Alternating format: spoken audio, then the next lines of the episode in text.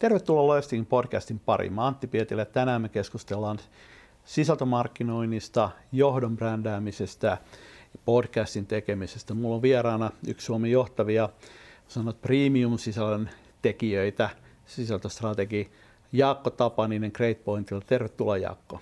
Kiitos, että saan olla täällä.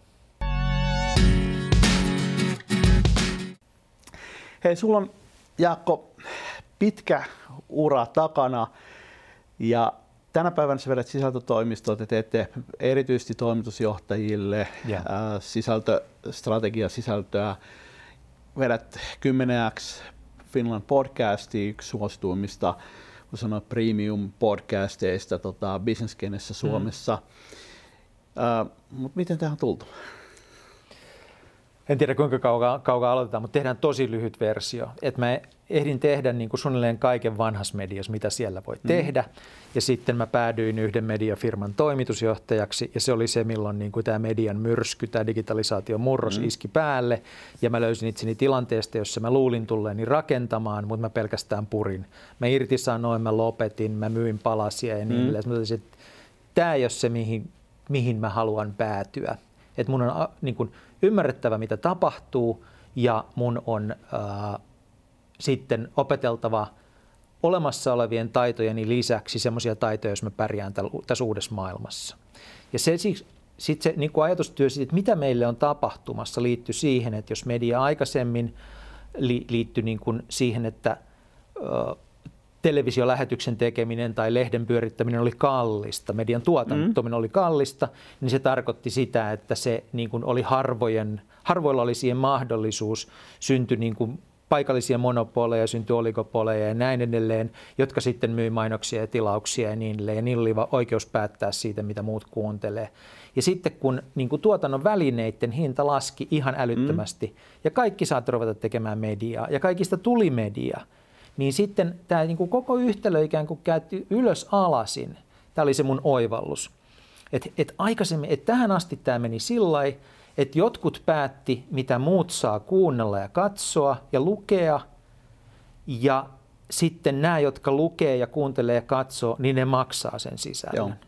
Mutta nyt tämä kääntyykin ympäri silleen, että jatkossa kaikki sisältö on ilmasta ja ne, jotka lähettää sen sisällön, maksaa. Ja silloin kun sisältöä on hirveän paljon, niin se sisältö, mitä lähetetään, pitää olla tosi hyvää. Ja tossa on mun paikkani. Ja sitten kun mä tämän oivalsin, niin se, että sisältömarkkinointi on tässä mielessä tulevaisuus, lähettäjä maksaa ja sisällön pitää olla hyvää, niin sitten mä perustin sisä, irtisanoin itseni ja perustin sisältötoimiston. Ja niin kuin ensin hain sitä paikkaa niin monista paikoista, mutta nyt se on sitten niin kuin yrittäjän polkuhan usein se, että ensin tehdään kaikenlaista ja sitten aletaan löytää se mm. oma niche, sitten tullaan hyväksi siinä ja toivon mukaan sitä taas kasvetaan. Nyt mulla on siinä vaiheessa, että mä oon löytänyt sen oman nichini ja se on tämmöinen johdon sisällöt, että mä autan toimitusjohtajia, asiantuntijoita, ylintä johtoa tekemään niin kuin semmoista laadukasta sisältöä heidän omissa nimissään, jotka tavoittaa sitä heille tärkeitä, heille tärkeitä sidosryhmiä ja tuossa strategisen työn merkitys on, on varmasti todella suuri. Joo. Sen sisällön, sisällön tekeminen on paljon pienempi osa sitä tavallaan kuin se strateginen näkemys. No kyllä se sisällön osa, tekeminen sinänsä on työlästä, kun se pitää tehdä aika hyvin. Et sitten ne vastaanottajat mm. on myös, ne on taitavia, osaavia, kriittisiä ihmisiä niin, niin kuin mikä tahansa hölinä ei mene läpi ja huonot luvut ei mene läpi ja niin edelleen. Asioiden pitää olla kohdalla, että siinä joutuu sitten tekemään töitä, että ne on, ne on niin kuin hyvin tehty, mutta oikeassa olet siinä, että se iso kuva, mm. että miksi me kaiken kaikkiaan tehdään tätä, niin ö, on tosi tärkeä. Ja usein se, minkä tämmöinen ulkopuolinen sisältötoimisto voi tuoda siihen mukaan, tai oikeastaan kaksi asiaa, jotka se tuo mukaan – että vaikka on paljon toimitusjohtajia, jos nyt heistä puhutaan, jotka on tosi taitavia viestimään, puhuu hyvin, ajattelee mm. hyvin, niin kuin kohtaa ihmiset hyvin, niin toinen on siis se, että heillä ei ole aikaa, että niin kuin ulkopuolinen toimisto voi tehdä niitä sisältöjä ja auttaa siinä. Ja sitten toinen on se, että kuitenkin yrityksessä ollaan aina niin kiinni siinä omassa todellisuudessa – siinä, että meidän porukka, meidän ajattelu, meidän tuote, meidän mikä mm. tahansa, meidän porukka, niin tota, sitten tällainen ulkopuolinen tuo sen mukaan, sen, siis strategiahan on lopulta sitä niin kuin valintoja. Tämmöinen ulkopuolinen toimija voi auttaa tätä asiakasta valitsemaan sellaiset sisällöt, jotka on kiinnostavia sen kohderyhmän kannalta. Älä kerro kaikkea, mitä teidän yrityksessä tehdään. Älä kerro kaikkea, mitä te ajattelette, vaan kerro se, mikä kohtaa teidän asiakkaiden tarpeet. Ja tässä voi olla niin kuin isoksi avuksi. Niin se olennainen tuossa just se, että yritykset, johtajat, Joo. Kumpaa tahansa ajattelee, ajattelee aina sillä metermillä. Joo. Ja nyt pitääkin ajatella puhua siitä asiakkaasta, sellaista asiakka- ää, asioista, joita sidosryhmä ää, haluaa kuulla. Joo. Eikä mä käytän usein termiä asiakas, mutta me voidaan ihan yhtä hyvin korjata se mitä tahansa sidosryhmä. No, puhutaan joo. työnhakijoista, rahoittajista, johdosta, muista yrit- yrityksistä, toimialasta, kumppaneista, niin ja sidosryhmä poispäin. on silläkin tavalla hyvä sana, että sitten nykyajatteluhan kulkee usein niin, että myös oma porukka mm tavoitetaan ulkoisen viestinnän Joo. kautta.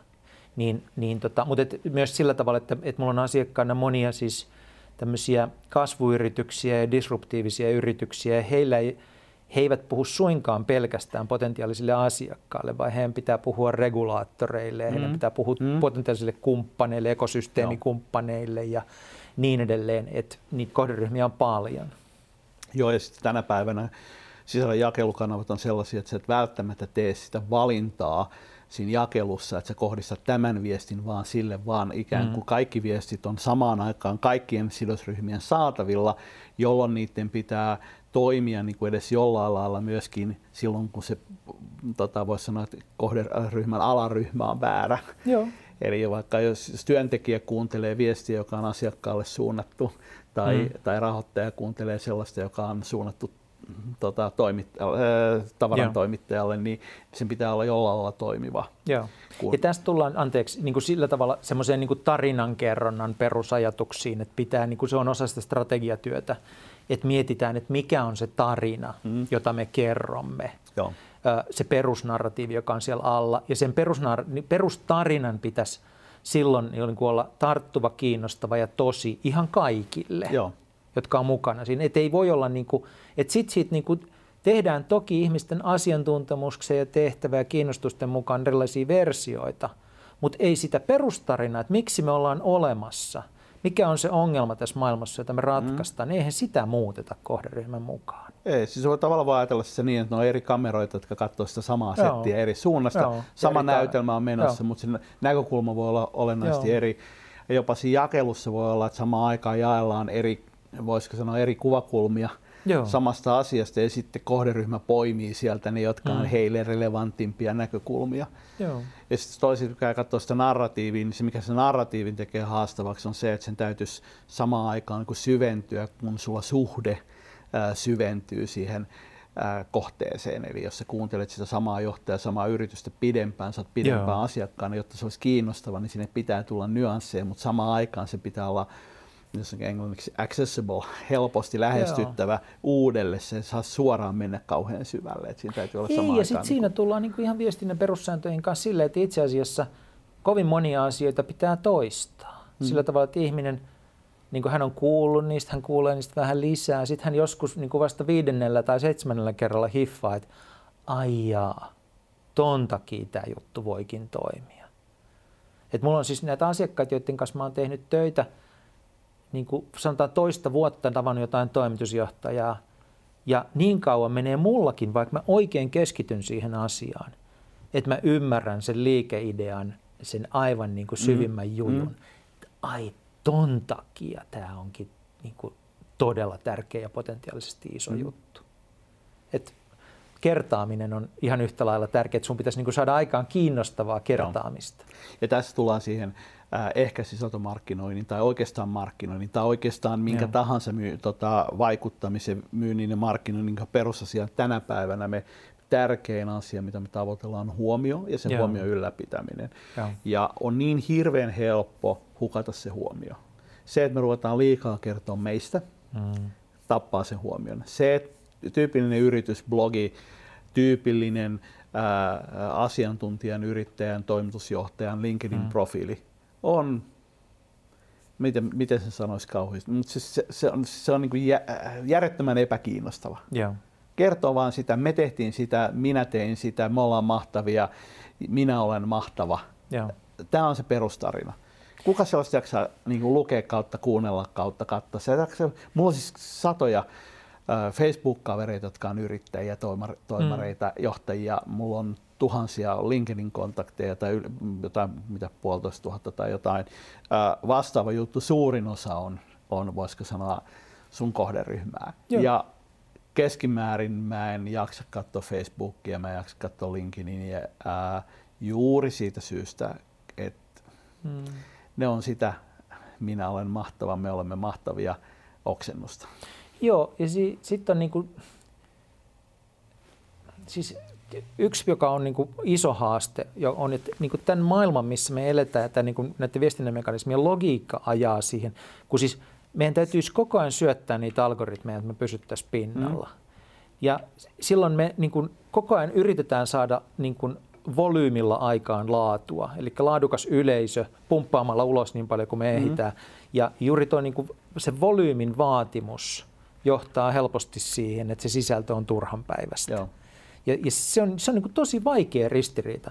Mä teen aika paljon sillä tavalla, että, että tota, mä kannustan asiakkaitani tekemään niin kuin jonkun tosi hyvän sisällön, sanotaan kerran kuussa. Mm. Ja sitten niin kuin mä sanon amplifioimaan sitä erilaisissa kanavissa, Joo. että se pysyy esillä, mutta tavallaan ei niin kuin luukuttamaan sellaista turhaa vyörytystä mistään, niin kuin, että me ollaan mahtavia. Että toi niin kuin volyymi on yksi uhka ja vaara, ja sitten toinen on myös se, että semmoinen uskalluksen puute, että olisi se nyt hyvä, kun Liisa ja Pekka vielä kattoisi tämän. Mm. Ja sitten oikeastaan me voitaisiin kysyä, että jos Paavokin viittisi vilkasta, ja kyllä meidän täytyy niin kuin sit vielä niin kuin Heiniltä kysyä, mm. että että onkohan tämä nyt varmaan kunnossa. Ja kun ne kaikki kysyy ja tekee siihen niin kuin muutosehdotuksensa, niin todennäköisesti siitä on kaikki terä leikattu pois. Se on sen jälkeen saman väristä kuin lonkero. Joo. Vaalea harmaa. Se ei ole edes ja. harmaa, mikä oikein kunnon harmaa ja, väriä. Ja, ja sitten kun se niinku sisäisesti koetaan, että nyt tämä on hyvä, niin se ei kiinnosta ketään. Se Just on surkeaa. Et, et tämän takia siis mä nyt olen löytänyt tämän oman nischin, jossa pitkälti ne on niin johtavia asiantuntijoita, toimitusjohtajoita autetaan, mutta se hyvä puoli on, on silloin, kun he on niin kuin, ja usein niihin tehtäviin sit hakeutuu rohkeita mm. ihmisiä, niin he uskaltaa laittaa sen asian ulos omissa nimissä, että tällä mennään, Joo. tämä sanotaan. Ja, ja tota, silloin siinä on särmää, joka saattaa niin kuin vähän ärsyttää joitakin, mutta pääasiassa kiinnostaa ihmisiä. Jos et sä saa ketään ärsyyntymään, mm. niin sä et saa myöskään ketään rakastamaan. No näin, se tavallaan sä et saa niitä tunteita aikaiseksi, jos sä haluat saada tunteita, niin, niin, niin se joudut vetää mutkia suoriksi, se joudut sanoa asioita äh, räväkämmin kuin sä haluat. Jos mä oon itse puhumassa tilaisuudessa, niin ehkä se pari lähtee pois, mm. mutta, mutta lopulta mä saan erittäin hyvät arvostelut. Joo. Ja äh, jos ei sieltä niitä pari lähtisi pois, mä yrittäisin niitäkin puhutella, Joo. niin äh, mulla olisi disclaimeri disclaimerin perään Joo. aloitus. Mä aloittaisin no. kuin lakimies. Mulla olisi Sinänsähän se ei koskaan saisi olla tavoite, että loukkaa mm. ketään tai, tai tuota, että kukaan kävelee salista pois tai lopettaa lukemisen kesken mutta pikemminkin niin, että asiat, jotta ne olisi ymmärrettäviä, niin pitää välillä sanoa niin kuin ne on mm. ja kirkkaasti. Ja joku, joku on sitten eri mieltä. Ei voi... Jos sä, sä et voi laittaa siihen, kun on käytössä sana disclaimeri, sä et voi ei. sanoa, että no tämä ei päde näissä ja näissä ja näissä ja näissä erikoistilanteissa, hmm. vaan sä joudut sanoa sen vähän niin kuin suoremmin. Ja Joo. silloin se viesti voi olla jollekin sellainen, joka toteaa, että no eihän toi pidä paikkansa, koska mä voin miettiä tällaisia tällaisia erikoistilanteisia, jossa toi... Okei, okay, sä voit miettiä sellaisen, mutta sinne jäljelle jää se yleisö, joka toteaa, että mun tapauksesta on äärettömän mm. kiinnostavaa. Ja se on se yleisö, jota sä yrität tavoittaa. Joo. Eikö niin? Joo. Kun ajatellaan sitä johtajan, toimitusjohtajan, asiantuntijan brändiä, niin ää, tänä päivänä, miksi se on niin hirveän tärkeä, niin syyhän on se, että jos me katsotaan vaikka sosiaalista mediaa, mm. niin ei siellä seurata yrityksiä, siellä seurataan se henkilöitä. Just. Mulla otetaan henkilökohtaisesti vaikka Twitter, jossa nyt on viime aikoina ollut ää, huomattavan paljon passiivisempi, mutta mulla on viisi kertaa enemmän seuraajia itse henkilökohtaisesti kuin mulla on lojalistikilla. Mm. Totta kai. Se antaa ehkä sen suhdeluvun, joka pätee luultavasti. Mä katson kavereita ää, LinkedInissä, niin mm. isollakin firmoilla on kymmeniä tai satoja seuraajia, kun samaan aikaan tota, ää, johtajalla on tuhansia kontakteja. Joo. Et, totta kai se johtuu siitä, että nämä median rakenteet tukee tätä yksilöjuttua, että, että se rakentuu vahvasti sen varaan. Ja sitten me ollaan ihmisiä, ihmiset on mm. kiinnostuneita ihmisistä, mutta se on myös sitä, että kun maailma on mennyt niin hirvittävän kompleksiseksi ja vaikeasti mm. tulkittavaksi ja monikerroksiseksi ja niin edelleen, niin on hirveän vaikea muodostaa käsitystä yhtään mistään yrityksestä ilman niitä ihmisiä, jotka on sen mm. takana. On paljon helpompi muodostaa ja kun me ihmisiä ollaan, niin eihän me pelkästään faktoja tulkita. Kun me katsotaan sitä toimitusjohtajaa, niin me katsotaan sen kehon kieltä, sen mm. silmien liikettä, sen suunasentoa, sen millä tavalla se heiluttaa käsiänsä – virnisteleekö se väärissä vai oikeissa paikoissa. Kaikki tämmöinen mm. informaatio me otetaan mm. nopeasti vastaan, tulkitaan ja me muodostetaan käsitys siitä, että onko sen osake nousussa vai laskussa. Joo. Tavallaan voi ajatella näin, että vaikka yrityksillä on arvot, Joo niin oikeastaan ne arvot on sitä varten, että meillä valikoituu ihmiset, jotka edustavat niitä samoja arvoja, koska Joo. ihmiset toteuttaa niitä arvoja. Ei voi olla silleen, että kun sä menet tiettyyn firmaan töihin, yhtäkkiä sä heität sun arvot koppaan, vaikka tämä on ehkä se historia ollut.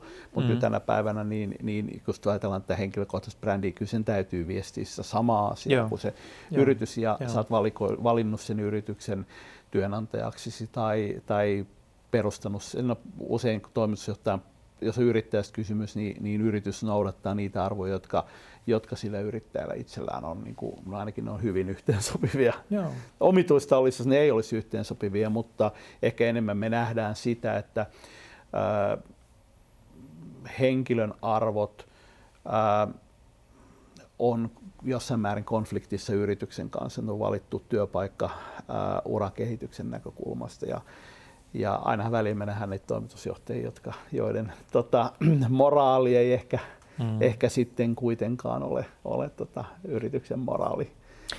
Ja sitten on niitä, että jos tapauksia, joissa valitettavasti se toimitusjohtajan kyseenalainen moraali vaan heijastaa sen yrityksen kyseenalaista mm. moraalia. Että sen kulttuuri on itse asiassa päässyt mädäntymään Joo. matkan varrella. Silloin katsotaan sitä rahaa eikä, eikä Joo. katsota arvoja, mutta tullaan, tästä tullaan takaisin Joo. siihen, ää, miksi tämä henkilökohtainen viestintä on tärkeää, niin on tietenkin sen takia, että me arvioidaan sitä henkilön luotettavuutta ja sitä kautta sen yrityksen Joo. luotettavuutta, koska ei yritys osta yritykseltä, vaan yrityksen henkilö ostaa yrityksen henkilöltä tai henkilöiltä Joo, monikossa jo.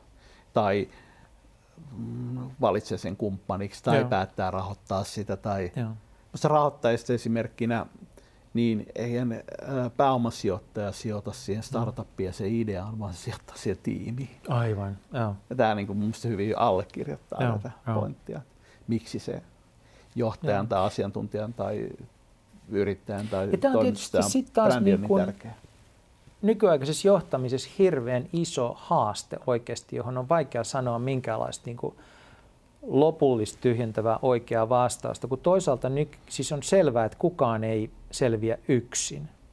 Hmm. Johtajalla pitää olla hyvä tiimi ja yrityksissä pitää Joo. olla hyvä porukka tekemässä ne tulokset. Ja toimitusjohtajan pitää tietenkin niin kuin tunnustaa tämä ja tuoda se esille. Mutta se ei voi paeta sen porukan taakse ja puhua vain siitä tiimistä. Hmm vaan kyllä sen pitää niin kuin ottaa se paikkansa ja puhua niistä asioista, jotka on tärkeitä sille yritykselle siitäkin huolimatta, että hän saa enemmän huomiota kuin hän ehkä haluaisi. Joo. Hän haluaisi, että se valokeila olisi siinä tiimissä, mutta sepä on kovin vaikeaa. Toki hän voi valita mm. sieltä jonkun henkilön, Joo. tai voidaan valita, ja minusta toi f Mikko Hyppönä on esimerkiksi hyvä esimerkki siinä, jossa se, jossa se valokeila on, on niin kuin valittu siihen henkilön suun, suuntautuvaksi. Ja sitten on semmoisia, niin kuin mullakin asiakkaana, jossa se niin kuin valokeila on voimakkaasti siinä toimitusjohtajassa, sanotaan kasvuyritys, mm. se on niin kuin aluksi se henkilöityy kovasti sinne, mutta sitten sen yrityksen sisällä kasvaa hyviä asiantuntijoita, mm. joita ruvetaan niin kuin heittämään tuleen aina niin kuin vuorotellen, Joo. levittämään sitä juttua ja tuota, kun se tehdään sille hallitusti ja fiksusti, niin se itse asiassa näyttää tosi hyvältä. Mm. Että se pystyy niin kuin se yritys vyöryttämään paljon enemmän kiinnostavia henkilöitä esiin mm. ja erilaisia yleisöjä varten, Joo. erilaisia tilaisuuksia kuin se toimitusjohtaja. Se on, se on tosi hyvä. Alussa se joudut toimimaan siis toimitusjohtajana kasvuyrityksessä niin kuin all over the place. Joo. Joudut olemaan vähän joka suunnassa, uh, mutta sitten siinä alkaa tulla niitä kerroksia. Joo. Ja sitten voi olla, että jossain vaiheessa huole, sun, sun tehtävä on vaikuttaa lähinnä sijoittajiin ja, ja jonkun toisen tehtävä vaikuttaa mm. kumppaneihin Joo. ja jonkun toisen on suurasiakkaisiin ja, mm. ja näin poispäin. Mutta edelleenkin se narratiivi siellä takana, Joo. niin kyllä mä näkisin, että uh, olisi hirveän hyödyllistä, että siellä on sama strategi ää, miettimässä sitä pakkaa ainakin niin kuin verraten pitkälle. Sitten Joo. jos ruvetaan puhua kymmenistä tuhansista työntekijöistä, niin sitten niin kuin rupeaa jo olemaan myöskin strategioita aika paljon, mutta just se, että ää, missä tahansa nurkasta sitä yritystä katsot, niin siellä on kuitenkin täydentäviä tarinoita mm. eri ihmisiltä. Eikö niin? Joo. Tota... Mutta kyllä se niin kuin vaikka yritys kasvaisi kuinka suureksi, niin sen niin kuin usein sen yhden taitavan esiintyjän mm. ja, ja niin kuin hyvän ajattelijan tarve semmoisena sen koko homman yhteen liimaavana juttuna on tosi tärkeä. Jos ajattelet jotain Elon Muskin valtakuntaa, mm. niin eihän siinä ole mitään järkeä. Siis niin, kuin niin erilaisia, että on kat- kattotiilistä avaruusraketteihin mm. kaikkea. Mm. Niin, mutta jotenkin vaan tämän yhden kaverin kautta ja hänen viestintänsä kautta se kaikki muodostaa tarinan, jossa on ihan selvä niin kuin, juju. Uskonlahkon jopa. Kyllä, joo. Joka me nähtiin aikaisemmin Steve Jobsin aikana, nämä niin kuin Apple-fanboyt, jota, jota itsekin edustan, niin, tota, niin, niin rakentui kuitenkin aika pitkälle sen yhden henkilö, he, henkilökultinkin tota, varaan. Joo. Eikä sitä voi kuin ihailla siis niin kuin ei, suorituksena. Ei. Ja siis vaikka on palkkajohtajasta kysymys, jossa se oma, oma voisi sanoa, mm, toimikausi lasketaan mm. muutamassa vuodessa, niin siinäkin on tärkeää. Minusta, on tär- musta hyvä esimerkki on se, mä kuuntelin sun kymmeneksi Finland podcastissa, haastattelit Kai Seikkua Joo. ja Kai Seikku kun aloitti Hasan Partners sillä toimitusjohtajana alan ulkopuolisena, mm. niin mitä mitä tota Ami Hasan sanoi hänelle, että luo ensin brändi myyntimies, jolta kaikki haluavat ostaa. Ja, ja sellainen ihminen, jolla on jotain sanottavaa. Ja, ja niin hän teki. Ja. Niin kuin, just se keissi, mistä me puhutaan. Mm, mm. Jos sä haluat olla myyjä, jolta kaikki ostaa, niin sun täytyy olla jotain kiinnostavaa, sanottavaa, kiinnostavaa, keskusteltavaa. Ja, ja sun pitää löytää ne oman, oman olemuksesi ja luonteesi vahvuudet, mm. joiden varaan sä voit rakentaa Joo. sen kiinnostavuutesi. Et sitä ei voi niin kuin mitenkään päälle liimata eikä keksiä eikä näytellä, vaan sen pitää kummuta sen ihmisen omista vahvuuksista.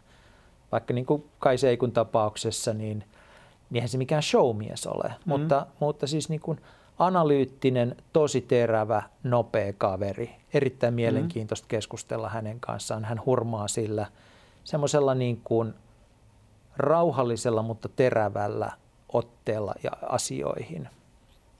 Ja, et, niin kuin, ei ole showta, mutta silti on hypnoottinen kaveri. Mm.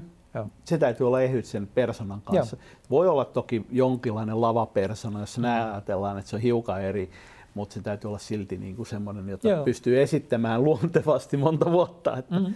Ei voi olla sellainen, että se on niin kuin harjoiteltu näytelmä, vaan, no. vaan täytyy olla Se on vähän niin kuin sama asia kuin, että minkä takia ei kannata valehdella. Mm. No sen takia, että sitten ei tarvitse koskaan miettiä, että mitä on aikaisemmin sanonut, mm. jos aina puhuu totta. Mm. Joo. Jos mennään tuosta vähän sinne syvemmälle, mitä sisältömarkkinointi on ja nimenomaan tämä laadukas sisältömarkkinointi. Äh, mähän edustan enemmän prosessikaveria ja äh, näen sen niin tekemisen, kun tietyt prosessit paikalla, niin päästään niin tietylle tasolle, Joo. mutta jos siitä halutaan mennä ylöspäin, niin sitten täytyy olla jo niin kuin, äh, enemmän journalistiikan ammattilaista mm. tai pikemminkin journalistiikan johtamisen ammattilaista, koska sitten ruvetaan menemään niin kuin tasolle, joka, joka ei niin kuin edes perustoimittaja pysty siihen, vaan sinne konsepteihin, niihin asioihin, jotka kuuluu sun tontille. Mm. Tuo on itse hirveän tar- tarkkanäköinen tärkeä asia, että itse tämä on tosi vaikeaa hommaa perustoimittajille. Mm. Perustoimittajat tekee niin kuin juttuja asioista. Joo. Eihän toimitusjohtajat tee juttuja asioista. Ei. Ne on niin kuin paljon perusteellisempia. Ja, ja perustoimittajat tekee mm. formaatilla, joka niille kerrotaan. Joo. Muutaman lauseella toimituspäällikkö sanoo sulle, että me tekee juttu, teet sen tuolla, tuolla mm. tavalla, mm. Jolla, jonka, jonka jälkeen niin sulla on tietty formaatti, jolla sä teet, mutta ei siihen liity se, että miten me nostetaan Joo miten me halutaan nostaa se henkilö esille tai muuta, Joo. vaan toimittaja hakee sen mielenkiintoisen kulman siihen, mutta se ei tavallaan oh. noudata, ää, siihen ei tarvitse syntyä sellaista punaista Joo. lankaa, joka kehittää sitä kohdetta johonkin suuntaan. Se on yksi juttu ja tänään me voidaan nostaa se ylös ja huomenna me voidaan, voidaan tota, vaatia sen kaverin eroa ihan mitä me halutaan. Joo, joo lehden ei tarvitse säilyttää tietyllä tavalla punaista lankaa. Joo, ja sitten tässä hommassa ei semmoinen niin ulkopuolinen viileys. Totta kai sitä pitää olla, kun strategiatyötä tehdään, mm. mutta sitten kun autetaan jotainkin luomaan niitä sisältöjä, niin ensin ulkopuolinen viileys ja, ja tota, niin kuin etäisyydenotto, mm. ei siitä ole mitään niin kuin erityistä iloa, vaan sinne pitää mennä sinne asian sisälle ja nähdä se sen asian – ja sen, jopa sen ihmisen sisältä, että miksi se on tärkeää ja innostua mm. siitä, jotta saa niin kuin sopivia lopputuloksia sitten aikaiseksi. Mä näen sille, että strategin rooli tuossa on nimenomaan löytää, auttaa sitä ää, henkilöä löytää ne parhaat puolensa. Joo. Ja ää, valmentaa tietyllä tavalla sitä niissä, että mitkä ne ää, olisi nimenomaan se yleisen näkökulmasta, koska Joo. se on todella vaikea miettiä samaan aikaan yleisöä. Mä teen paljon itse sisältöä ja mulla on välillä todella vaikea hahmottaa, että mm. mitä, mitä mun yleisö haluaisi Joo. kuulla tai lukea. Joo. Ja sitten tämmöiset toimitusjohtajat ja, ja hyvät asiantuntijat, niin niiden niin kuin aivot käy aika isoilla kierroksilla usein. Ja ne niin kuin leviää niiden ajattelu moneen suuntaan. Ja silloin tämmöinen ulkopuolinen niin kuin avustaja tai tu, niin kuin tuki niin voi auttaa niin kuin keskittymään ja strukturoimaan, keskittymään johonkin asiaan ja strukturoimaan sen viestin ja sen narratiivin. Että nyt me kerrotaan nämä asiat Joo. ja pitää mielessä sen. Eli, eli auttaa sitä nimenomaan tislaamaan siitä ajattelustaan, joka käy isoilla kierroksilla, Joo. niin siihen tilanteeseen sopivan ja ymmärrettävän kokonaisuuden. Mä oon nähnyt itse sen ohjelmisto e-business ryn hallituksessa, kun me ollaan tehty äh, systemaattista viestintyötä nyt mm. muutama vuosi, että kuinka tärkeä se strategisen työn merkitys on. Se lähdettiin tekemään, niin, niin mikä näkyvyys on tähän mennessä saavutettu, yeah. niin se on mieletöntä verrattuna siihen, mistä lähdettiin liikkeelle. Ja siellä mennään niin kuin kyllä kuukaustolkulla etukenossa miettimään, että on, on se valmius olemassa, on se sta, tavallaan strateginen mm. kuva siitä olemassa, että minkälaisia asioita tota, haluttaisiin tehdä ja, ja missä haluttaisiin saada näkyvyyttä. Ja sama pätee sisällötuotantoon, että siellä täytyy pelata aika pitkään, mon, monta sakkisiirtoa mm. eteenpäin sitä hommaa, jos haluaa haluu menestyä isosti. Mutta jos mennään tuosta tota, Ää, näihin sisältöformaatteihin, niin ja. klassinen on ajatella tietenkin blogipostauksia. Ja. ja silloin kun sun kaltainen on sitä tekemässä, niin se varmaan pohja lähtee jostain haastattelusta Aina. liikkeelle. Ja. Tietenkin strategia ja. on olemassa, mutta sitten lähdetään haastattelusta liikkeelle. Ja. Mm, avaa sitä vähän enemmän. Se on ehkä se kuitenkin se, missä bulkki on tänä päivänä.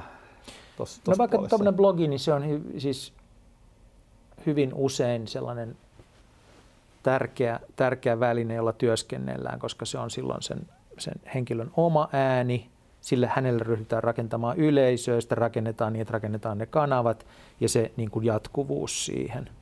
Ja, ja sitä niin kuin lähdetään miettimään ensin siinä strategiatyössä, että kenelle tätä tehdään, mistä asioista sitä tehdään, ja sitten niin kuin luodaan vähän niin kuin sellainen eräänlainen matriisi asioista, joita meidän pitää puhua, joista meidän pitää puhua, jotta me puhutaan niistä asioista, mitkä on meille tärkeitä, mutta me puhutaan niistä niin, että ne kohtaa meidän tärkeimmät mm. ö, kohderyhmät. Eli meillä on, sitä kautta syntyy niin semmoisia aihioita tai ideoita, että me voitaisiin puhua, puhua tota, tästä asiasta regulaattoreille tai tästä mm. asiasta potentiaalisille kumppaneille. Ja, ja, ja tota, ö, sitten niin kuin se tilanne men, käytännössä menee hirveän usein sillä tavalla, että kun tämä on tehty ja juteltu läpi, että toi kuulostaa hyvältä, mennään, niin sitten buukataan siltä toimitusjohtajalta aika, hän pamahtaa paikalle ja kysyy, että mistä me puhutaan. Mm.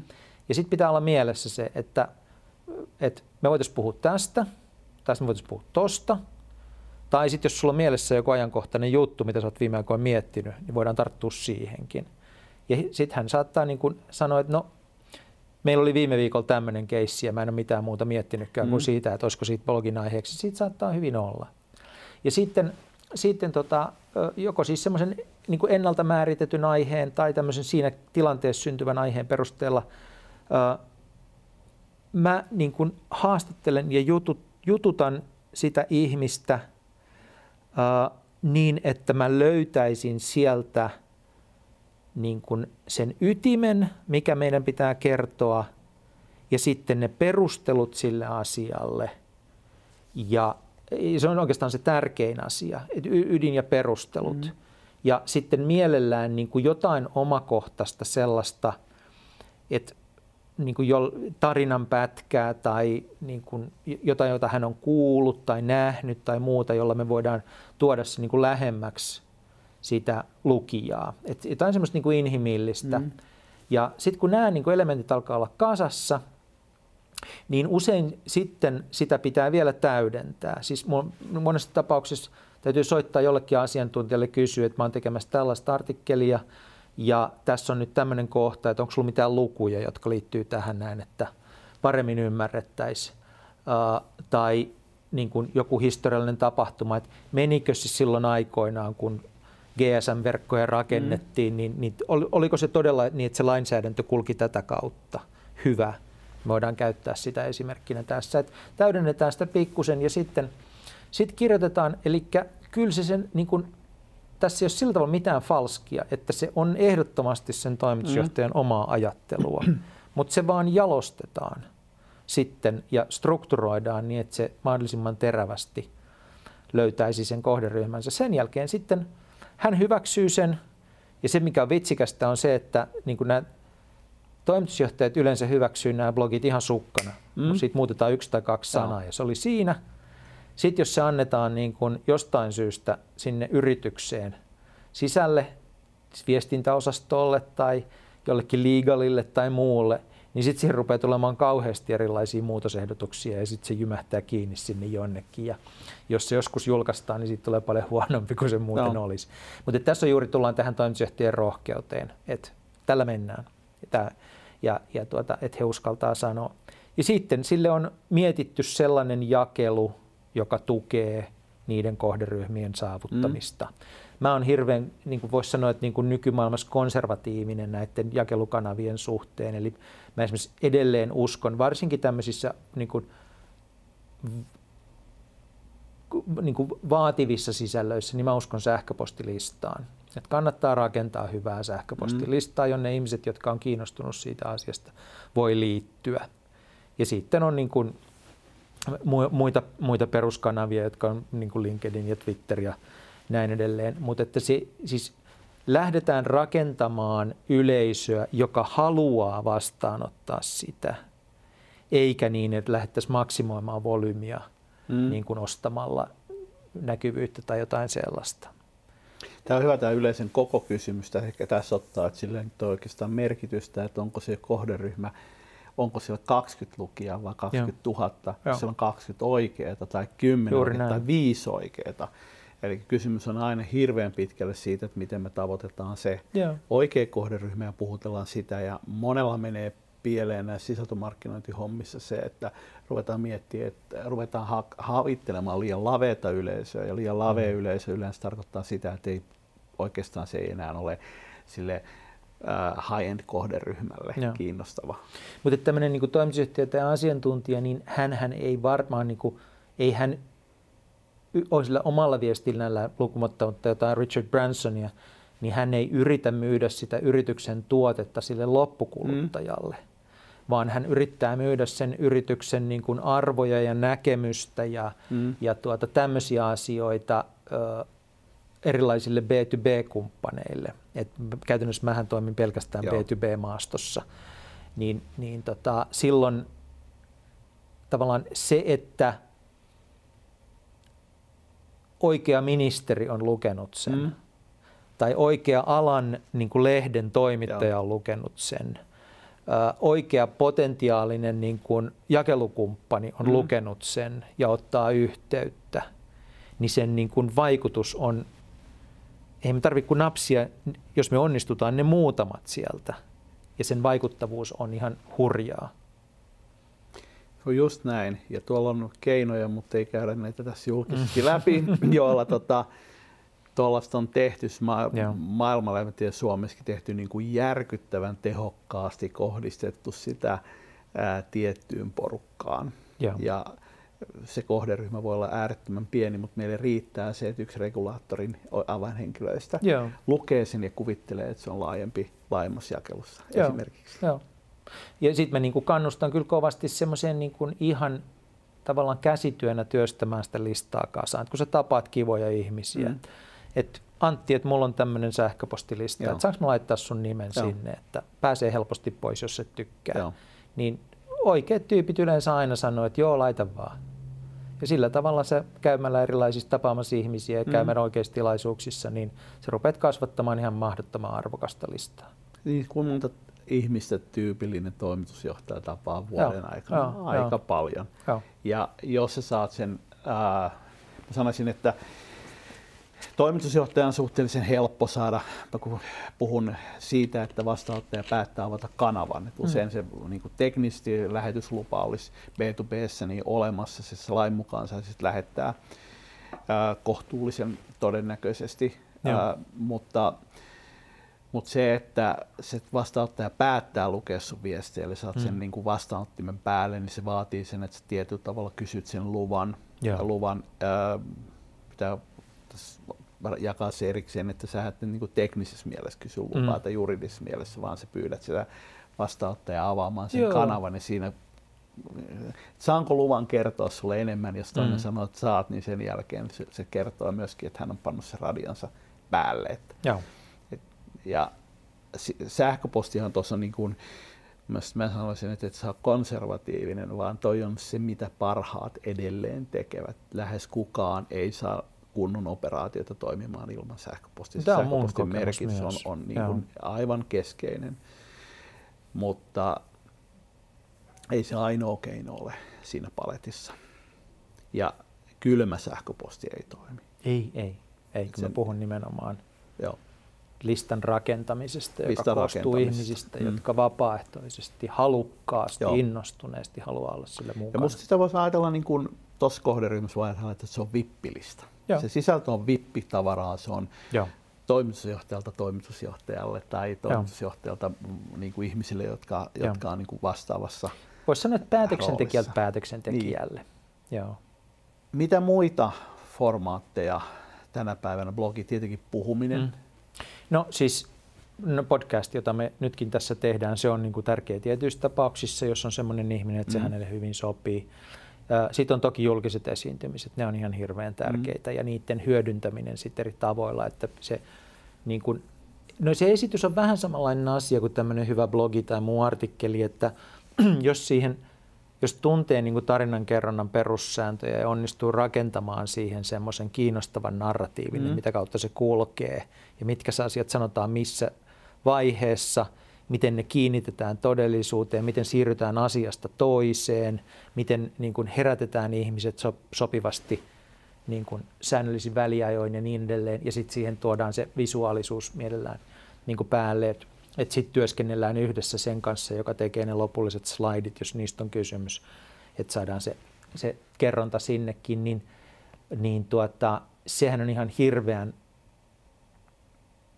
hirveän tärkeä niin kuin keino tänä päivänä. Et, et, sehän, sehän on vähän sama asia kyllä sit, mikä on tapahtunut musiikissa, että, että tuota, live-keikat mm. on ne, joilla on väliä. Niin kyllä se niin kuin näille toimitusjohtajille ja muille asiantuntijoille myös on, että ne live-keikat on tosi tärkeitä sen, sen brändin rakentamisessa, ja niistähän sitten niin kuin on helppo synnyttää monenlaista muuta sisältöä. Et sen voi videoida, sen voi laittaa audiona ulos, sä voit laittaa sen – tota, slaidit jakoon, sä voit tota, käyttää sitä narratiivia blogeissa ja niille, että siitä, se on niin tämmöinen tuota,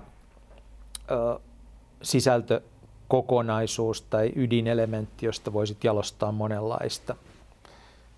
Eli ö, ne on, ja sitten on niin kuin, usein tämä poikii sitten semmoisia asioita, esimerkiksi niin jos, jos toimitusjohtajalla on hyvä blogi, niin jossakin vaiheessa häntä ruvetaan pyytämään, että voisitko kirjoittaa tähän meidän julkaisuun kanssa. Mm. Ja sitten aukeakin yhtäkkiä semmoinen uusi, että toimitusjohtaja rupeaa esiintymään niin kuin alan julkaisuissa omalla nimellään, kirjoittamillaan artikkeleilla. Ja ja tuota, semmoisille on kysyntää, kun hän niin kuin hankkii asiantuntijastatusta. Eli se muodostuu yhtäkkiä aika tärkeäksi, tärkeäksi väyläksi. Pyydetään puhumaan, pyydetään podcastiin, pyydetään tekemään yhteistyöjuttuja, ää, niin poispäin. Niitä formaatteja aika paljon. Joo. Ää, englanniksi puhutaan guest speakingista, guest postingista. Mielestäni sille ei löydy oikein niin kuin hyvää käsitettä, mutta tämä vierailu ylipäätänsä, mm. niin silloin päästään muiden kanaviin. Joo, mutta se on niinku tavallaan semmoista, mikä on jännää, että et strategiassahan se asetetaan tavoitteeksi, mutta sitä ei voi niin kuin sillä pushata sitä mm. juttua, vaan se rakentuu sen, sen varaan, että on tehty niin kuin säännöllisesti tosi hyvää sisältöä ja onnistuttu jakamaan se niin, että se on huomattu. Mm. Niin sitten niitä pyyntöjä tulee. Se on niin kuin tavallaan sisältömarkkinointia parhaimmillaan. Joo. Sun ei tarvitse luukuttaa sitä sun juttua, vaan ihmiset kokoontuu sen äärelle ja alkaa kysyä lisää. Ja toinen toimii myöskin toisinpäin. Joo. Eli sä voit pyytää vieraita sun kanavalle Joo. ja sitä kautta tukea sitä omaa. Uh, oikeastaan tullaan tuossa podcastista. Tästähän podcast on niin paras esimerkki. Podcast on Joo. paras esimerkki, mutta ihan yhtä lailla voit pyytää jonkun kirjoittamaan sun kanavaan Joo. jonkun vastaavan toimittaja, siis sun tavaran toimittajan toimitusjohtaja esimerkiksi tai asiakkaan toimitusjohtaja niin kuin samalla tasolla oleva ihmistä esimerkiksi Joo. sitä kautta tavallaan vahvistaa sitä sun omaa viestiä, koska se tietyllä tavalla joku muu allekirjoittaa silloin hmm. sun, sun näkökulmansa, sun Joo. kanavassa, sun jakelussa mukana. Esimerkiksi markkinoijat tekee, tekee tota, tai niin kuin markkinointikurut tekee paljon tätä, että ne räppärit on ehkä paras esimerkki mm. tässä niin kuin kaikista, kaikista genreistä. Etipä räppäribiisi, jossa ei olisi vierailija. kaikista. Joo. Featuring ja sitten alkaa pitkä lista. Mutta kyllähän se toimii niin podcastien omassa ihmeellisessä maailmassa nykyään sillä tavalla, että hyvät podcast-hostit kutsuu muita podcast-hosteja mm. vieraakseen, sitten niin tavallaan tuplataan Joo. yleisöt Joo. siinä. Just, Joo. just näin. Just näin.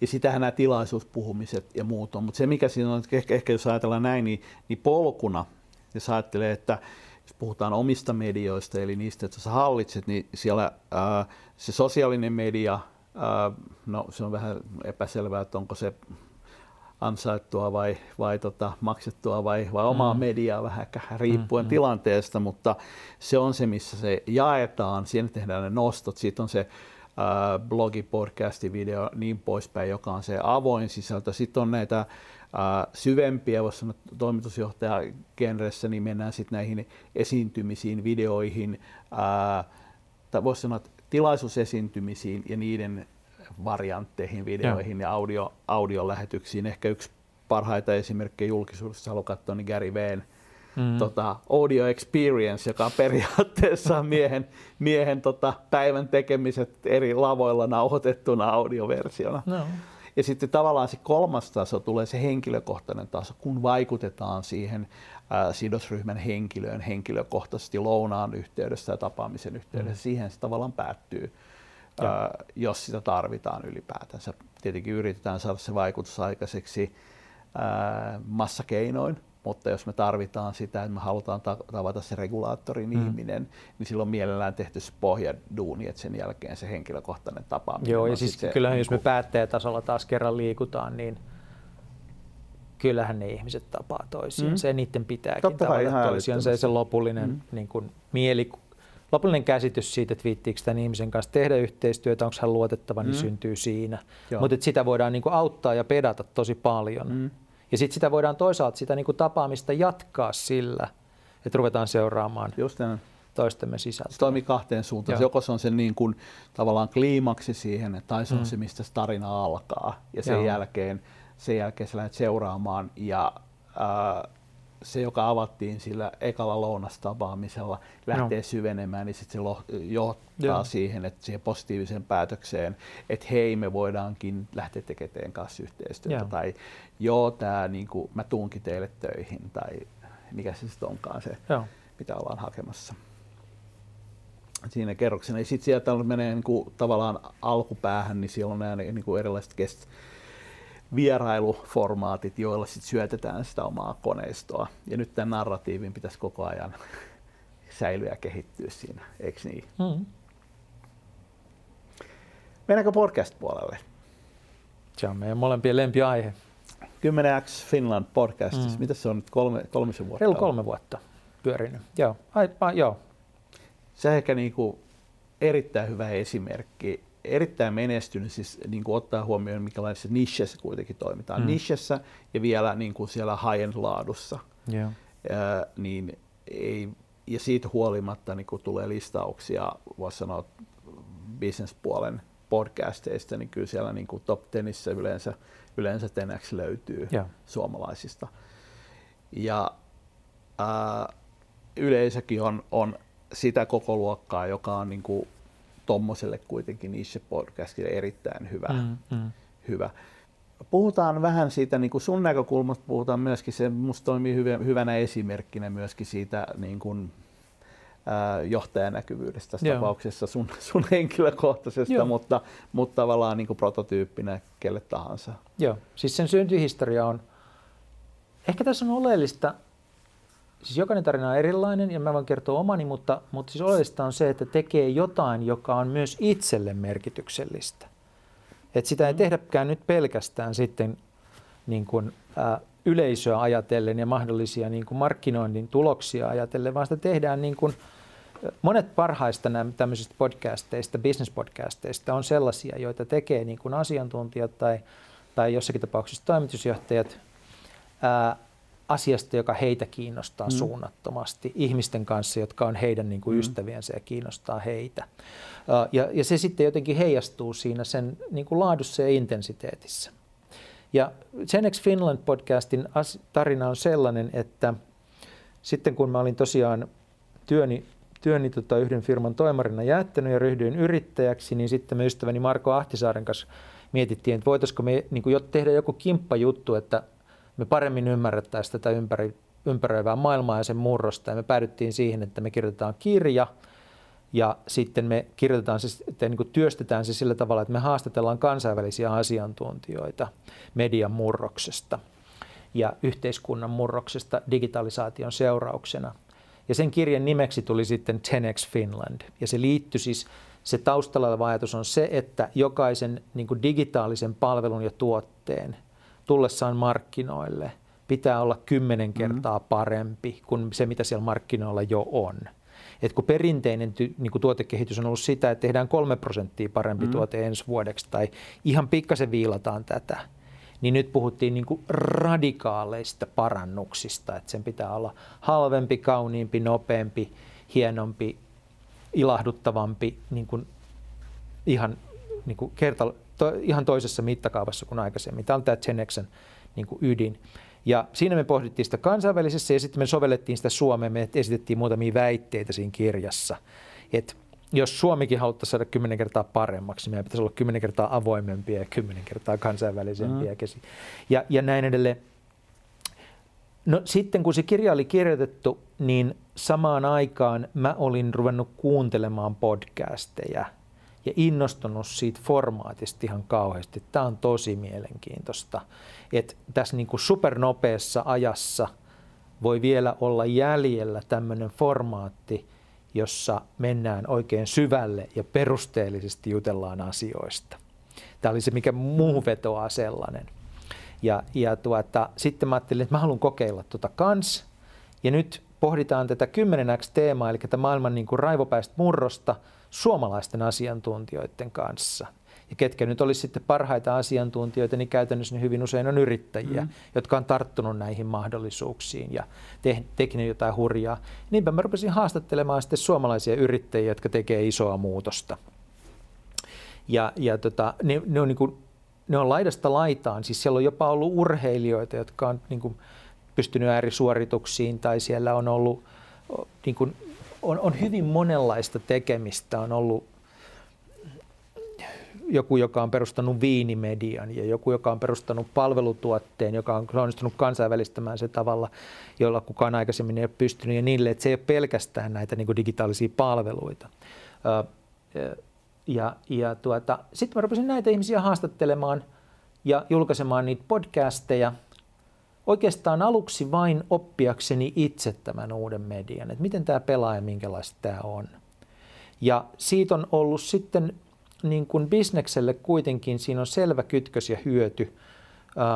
Yksi on se, että se on niin kuin loistava alibi tavata ihmisiä. Mm-hmm. Mä opin koko ajan niiltä ihmisiltä ja joistakin niistä ihmisistä on tullut mun asiakkaita sitten. Et kun on tavattu ja päästy sitä kautta syvemmälle. Ja sitten se auttaa pitämään yllä sellaista niin kuin mielikuvaa mun osaamisesta ja, ja tekemisestä ja se leviää silleen kivasti, että, että niin kuin Minusta tämmöinen palaute on aika hauskaa, että kun mä kerroin meidän organisaatiossa, että sä oot tulossa kylään, niin siellä kolme ihmistä kertoo, että ne kuuntelee sun podcastia. Niin se on tavallaan pedattu se mm. tilanne jo silleen kivalla tavalla, että joo, että mä oon se, joka sitä tekee. Eli tämmöinen niin kuin maineen leviäminen ja sitten ihan tämmöinen niin kuin konkreettinen, että se on, se on tuota, verkostoitumisen väline. Niin. Siinä aika ja sitten tietenkin se, että kun sulla on vieraita, niin vieraat levittää Joo. ilosanomaa eteenpäin, Joo. joka laajentaa sun imperiumia, sun yleisöä. Joo. Eli tavallaan podcastissa vieraat on, on myöskin hirveän tärkeä. Joo. Ja sitten me ei koskaan puhuta siis mun podcastista Skyvenex Finlandissa. Silloin oma sivusto muuten, se, ei mm. niin se on niin kuin Great Pointista irrotettu sillä tavalla. Uh, ja ja tota, mä en koskaan niin kuin puhu oman yritykseni asioista siinä, mm. vaan mä aina niin kuin yritän oppia mahdollisimman paljon Joo. siitä, mitä se vieras edustaa. Tämä oppiminen on myöskin hirveän tärkeä. Joo. Yrittäjälle usein se, että sä opit äh, asiakkaista esimerkiksi. Joo. Silloin kun mulla on asiakkaita tässä podcastissa, mä opin, opin niin, että mä opin ymmärtää, minkälaisia ongelmia heillä on. Äh, mulla on SaaS-yrittäjä, mä ymmärrän, että miten niin toiset yrittäjät, minkälaisissa haasteissa, haasteet tulee matkan varrella. Mä pääsen haastattelemaan yeah. ja me saadaan vielä se niin kuin on the record. Ää, ää, kun mulla on konsultteja täällä, niin, niin kuin sinä, hmm. niin mä pääsen oppimaan siitä, että no miten tätä hommaa tehtäisiin vielä paremmin. Ja, muita ajattelijoita, niin mä opin jostain apitaloudesta tai tilaustaloudesta. Joo. Mä pystyn näkemään, että onko mun ajatukset niin kuin up to date Joo. siinä, mitä, mitä muut menee ja, ja tavallaan äh, saan sen niin kuin tuoreimman, tuoreimman tiedon siltä puolelta ja niin poispäin ja niin Joo. poispäin. Eli se oppiminen on tärkeä osa, niin kuin sä sanoit, verkostoituminen, mieletön verkostoitumisväline. Joo. Äh, me vedetään joku 40 episodia varmaan tänä vuonna jokaisessa eri vieressä. Hmm. Ja näin niin kuin älytön. Sama sulla, paljon sulla on niitä episodeja. Mä teen kerran kuussa vaan. Mutta sulla on episodeja nyt aika paljon ulkona. No 50 mä oon tehnyt 50. Mennessä, joo. Ja ne on, ne on pitkin, ne on syviä, ne on niin kuin monta astetta laadukkaampia kuin nämä meidän. Me ollaan tusina tuotteja verrattuna, verrattuna tota, suhun. Niin, en mä Mut, nyt noin sanoisi. Meillä on vain ehkä eri nishit ja pikkasen eri, eri tausta tehdä näitä asioita. Et mulla on tosiaan, kun on se pitkä journalistin Joo. ja kirjankustantajan niin semmoinen tausta, niin totta kai se, se sitten niin kuin näkyy niissä, mutta en mä nyt muuten menisi tuolla tavalla sanomaan.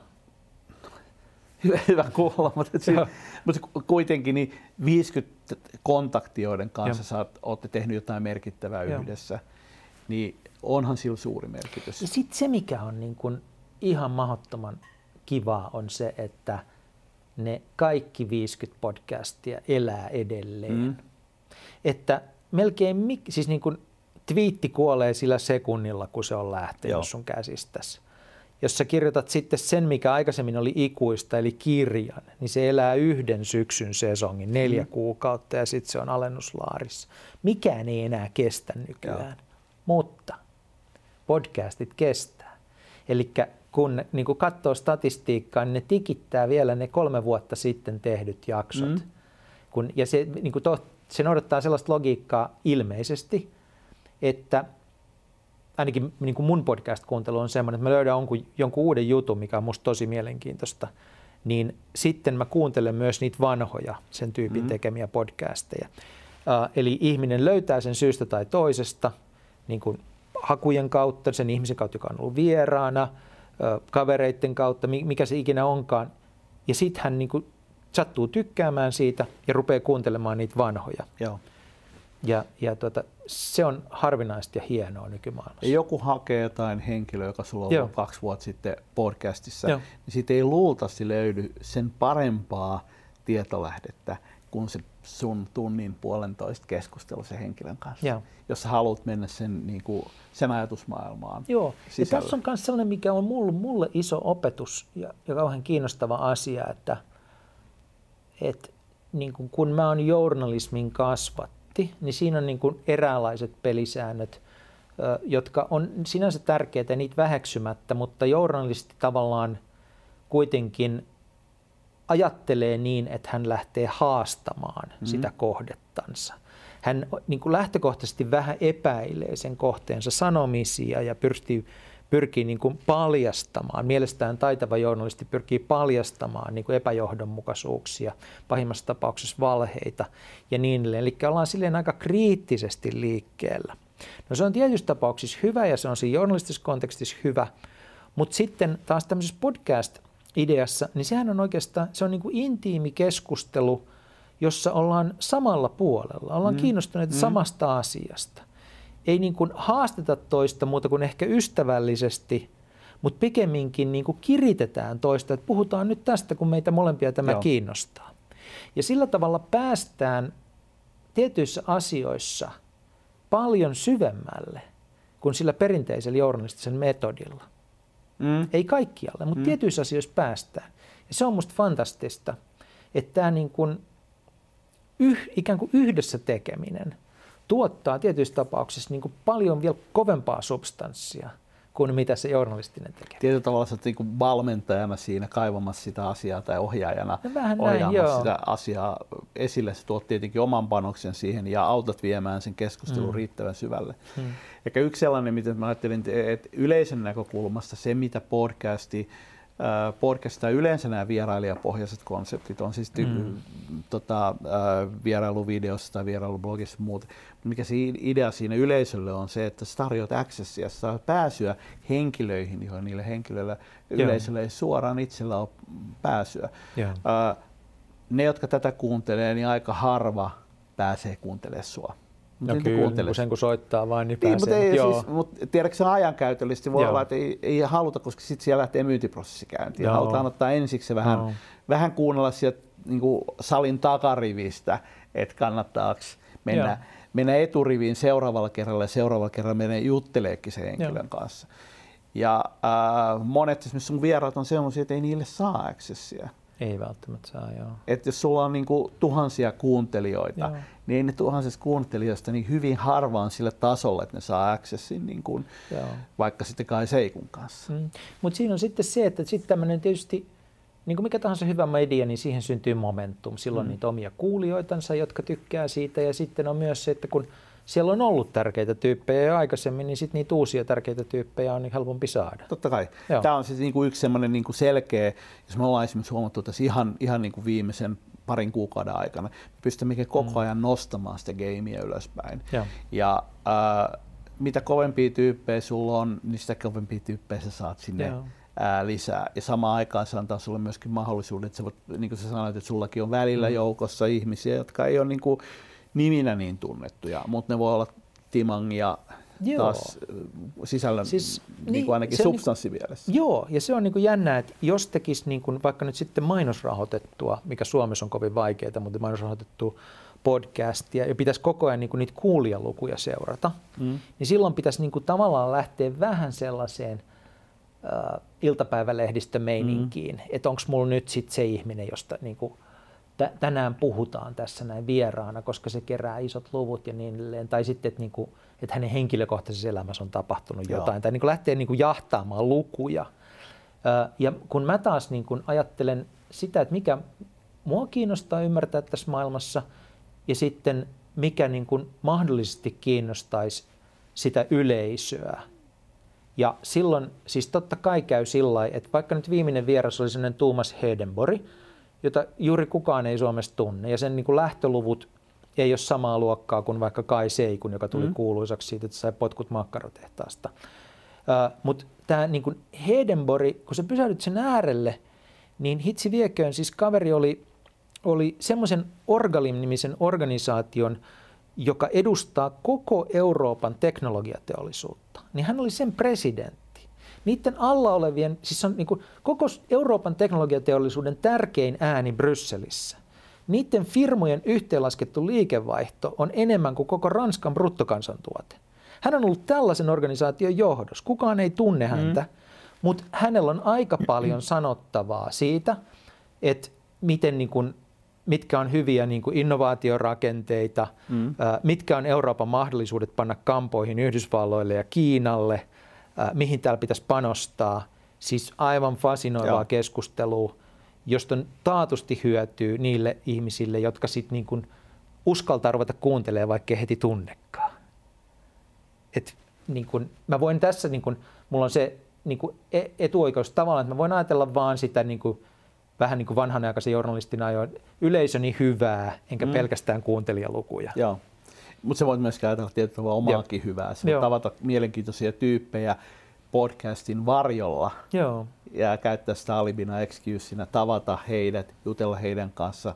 Uh, ei se haittaa, että siellä on yksi välillä on joku vähän Ei. heikommin performoima media, koska sulla, se, sulla niin motiivit on erilaisia. Sanot, sanotaan näin, että myöskin äh, johtajalla, toimitusjohtajalla, asiantuntijalla, vaikuttajalla, joka haluaa pyörittää itse podcasti tai näkee, että se voisi olla se formaatti, niin mm. sama juttu, hänellä motivaatiot on ihan muut kuin tehdä rahaa sillä, että sulla on maksimaalinen yleisö. Yeah. Se tavallaan niin se yleisön koolla ei ole merkitystä. Mä ehkä sitten ottaisin tuohon semmoisen, että me ajatellaan tyypillistä vaikka yrityspodcastiin, niin ei sillä saada isoja yleisöjä. Sillä ei tarvitsekaan saada. Se voi olla, että se riittää, että siellä pyörii niin kuin kymmeniä tai hmm. pieniä satasia oleva ryhmä. Se on silti mielettömän paljon enemmän kuin se saat aamiaistilaisuuksiin tai vastaaviin Joo. porukkaa. Ja se on huomattavan paljon halvempaa. Ja sitten ne sisällöt on usein parempia vielä kuin aamiaistilaisuuden sisällöt, kun kuitenkin istutaan alas ja puhutaan niin kuin perusteellisesti tunnin verran asioista sen sijaan, että pitchattaisiin kuusi minuuttia. Mikä kaikista yllättävintä, jos mä kerron omasta mm. taustan, mä tota, kävin tässä päivällä kävelyllä, lounaalla mä kävelin sinne ja mitä mä kuuntelin? Mä kuuntelin omaa podcastia. Mutta mulla oli vieras, kun mä itse on tässä haastelemassa. Luultavasti mä tuun tämänkin episodin kuuntele, koska mä keskityn liikaa tässä siihen, että mitä mä seuraavaksi sanon. Ja. Enkä siihen, että mä niin kuin aidosti kuuntelisin, mitä sä mm, sanot. Mm. Ja sitten mä kuuntelen ja, se on sun se on, se on nauhoitettu joo. nyt, mä voin kuunnella sen ja mä voin oppia, oppia niistä ajatuksista, jotka silloin tuli sanottuja. Ja jopa mä opin omista ajatuksistakin silloin, että mä voin keskittyä siihen, että okei, mitäs mikä tota, tavalla oppimaan, enkä vaan pelaamaan sitä kiekkoa. Mm. Sua, sähän julkaiset pelkästään audiona. Joo. Oletko miettinyt videoversioa? Olen miettinyt videoversioa ja varmaan sen jossain vaiheessa teenkin. Sitten mä oon myös miettinyt live-versioa. Joo. Et mä tuun varmaan molempia kokeilemaan vielä jatkossa.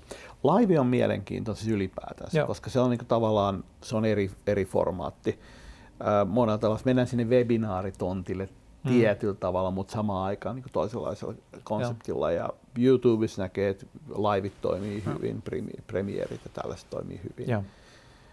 Miksi me tehdään videoversio, niin meidän luvuissa näkee, että meillä on yli 80 prosenttia keskimäärin katsoa videoversio, niin sitten okay. tavallaan kantikset valuu sinne audioversioon. Okay. Audiopuoli kasvaa, mutta se kasvaa selkeästi niin kuin perässä siihen. Että mutta hirveästi riippuu vierasta. Joo. Et välillä voi olla flipata toisinpäin, et riippuen kuka on vieraana, missä se promotaan, minkälainen niin kuin mikroyleisö on kysymyksessä. Joo.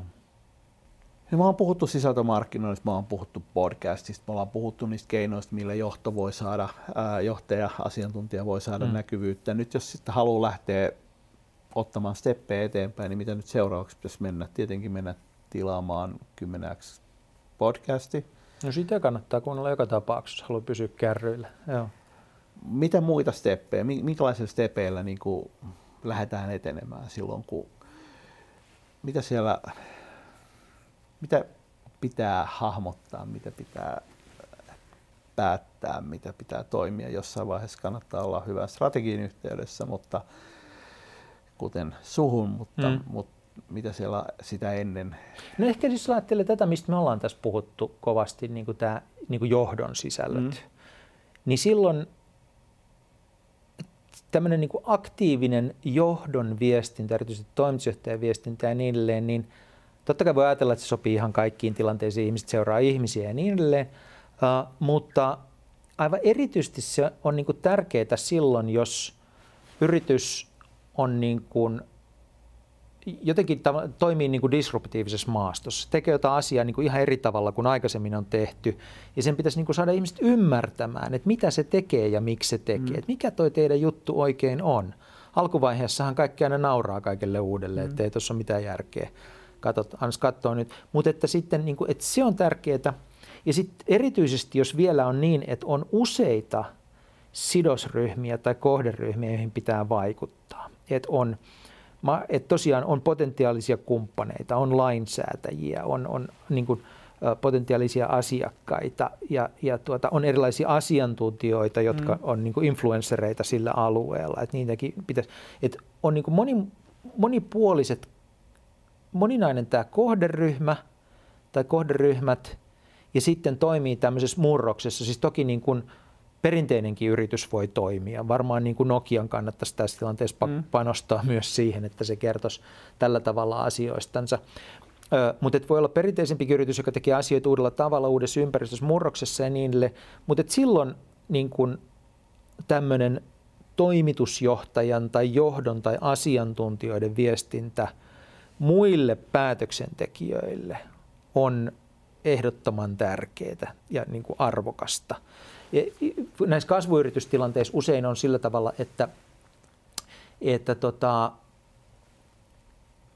areenalle ilmestyy useita erilaisia toimijoita ja koitetaan päättää, että kuka näistä on se vakavasti otettava ja, mm. ja tuota, fiksuja, jonka, jonka, tar, niin kuin, jonka taka, takaa oikeasti löytyy substanssia.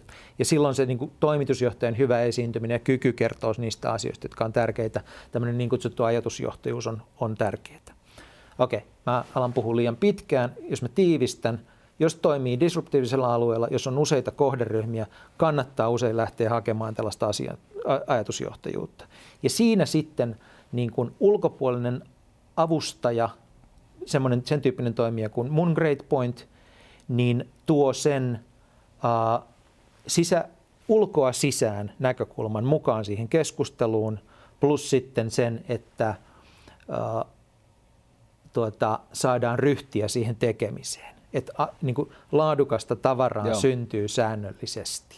Tuossa on yksi sellainen pointti, joka mä lisäsin tuohon. Me puhuttiin yhdessä aikaisemmassa Joo. episodissa strategian jalkauttamisesta ja, tai strategian toimeenpanemisesta. Joo. Ja ennen kuin tämmöinen isompi muutos se lähtee liikkeelle, niin sun täytyy vaikuttaa myöskin sidosryhmiin. Joo. Ja silloin voi olla, että lähdetään sun kaltaisen kaverin kanssa tekemään työtä jo, jo niin kuin etupeltoon pehmittämään sitä maastoa sille, että vaikka ei vielä tiedettäisi, mihin laivaa käännetään, Joo. niin pehmittämään siihen, että, että ää, muukin yleis, se yrityksen keskeinen yleisö, sidosryhmät mm. ymmärtää, että tässä on, tulee nyt käännös. Joo.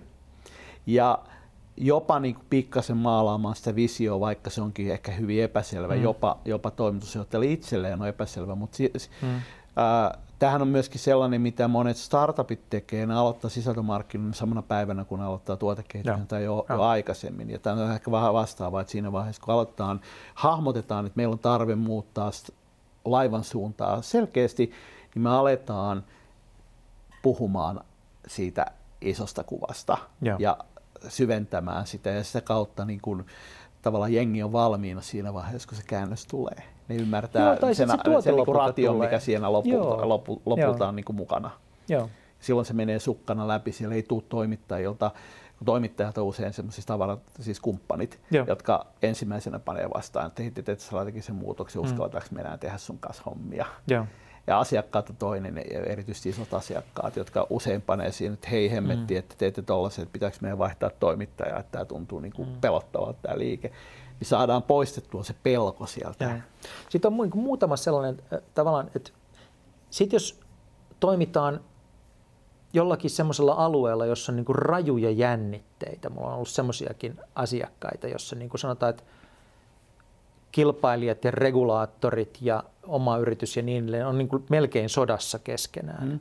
Niin sitten voidaan rakentaa sellaista sisältöä, jossa koitetaankin niin kuin moderoida keskustelua. Otetaan sellainen rooli sillä alalla, joka on niin kuin rikkonainen ja, ja tota huonossa, niin kuin huonossa henkisessä tilassa. Niin voidaan niin kuin, ruveta moderoimaan sitä alaa ja hankkia sitä kautta semmoinen niin kuin ajatusjohtajuus ja luotettavuus toimijana siellä, jolloin sitten yhtäkkiä niin kuin, kaikki on tähän asti kytänyt toisiansa ja, ja puhunut pahaa toisistansa, niin sitten kaikki hakeutuu yhteistyöhön tämän kanssa. Mm.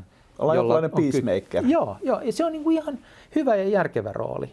To, toinen on, on tota, ja sillä tavalla sitten pääsee myös niin kuin vaikuttamaan esimerkiksi alan lainsäädäntöön, regulaatioon, mm. business, niin kuin tämmöisiin käytän, käytänteisiin alalla ja niin edelleen, niin, kun, kun hankkiutuu. Toinen sitten on se, että ei kannata odottaa sitä kriisiä, johon yritys ajautuu jonakin päivänä, ja sitten vasta alkaa viestiä. Jos toimitusjohtajalla on ääni ja hänellä on yleisö, mm. ja siinä vaiheessa, kun kaikki on hyvin, niin sitten hänellä on rakennettuna luottamus ja kanavat sitä hetkeä varten, jolloin syntyy joku isompi ongelma. Mm. Ja kaikille tulee ongelma jonain päivänä tietenkin eteen.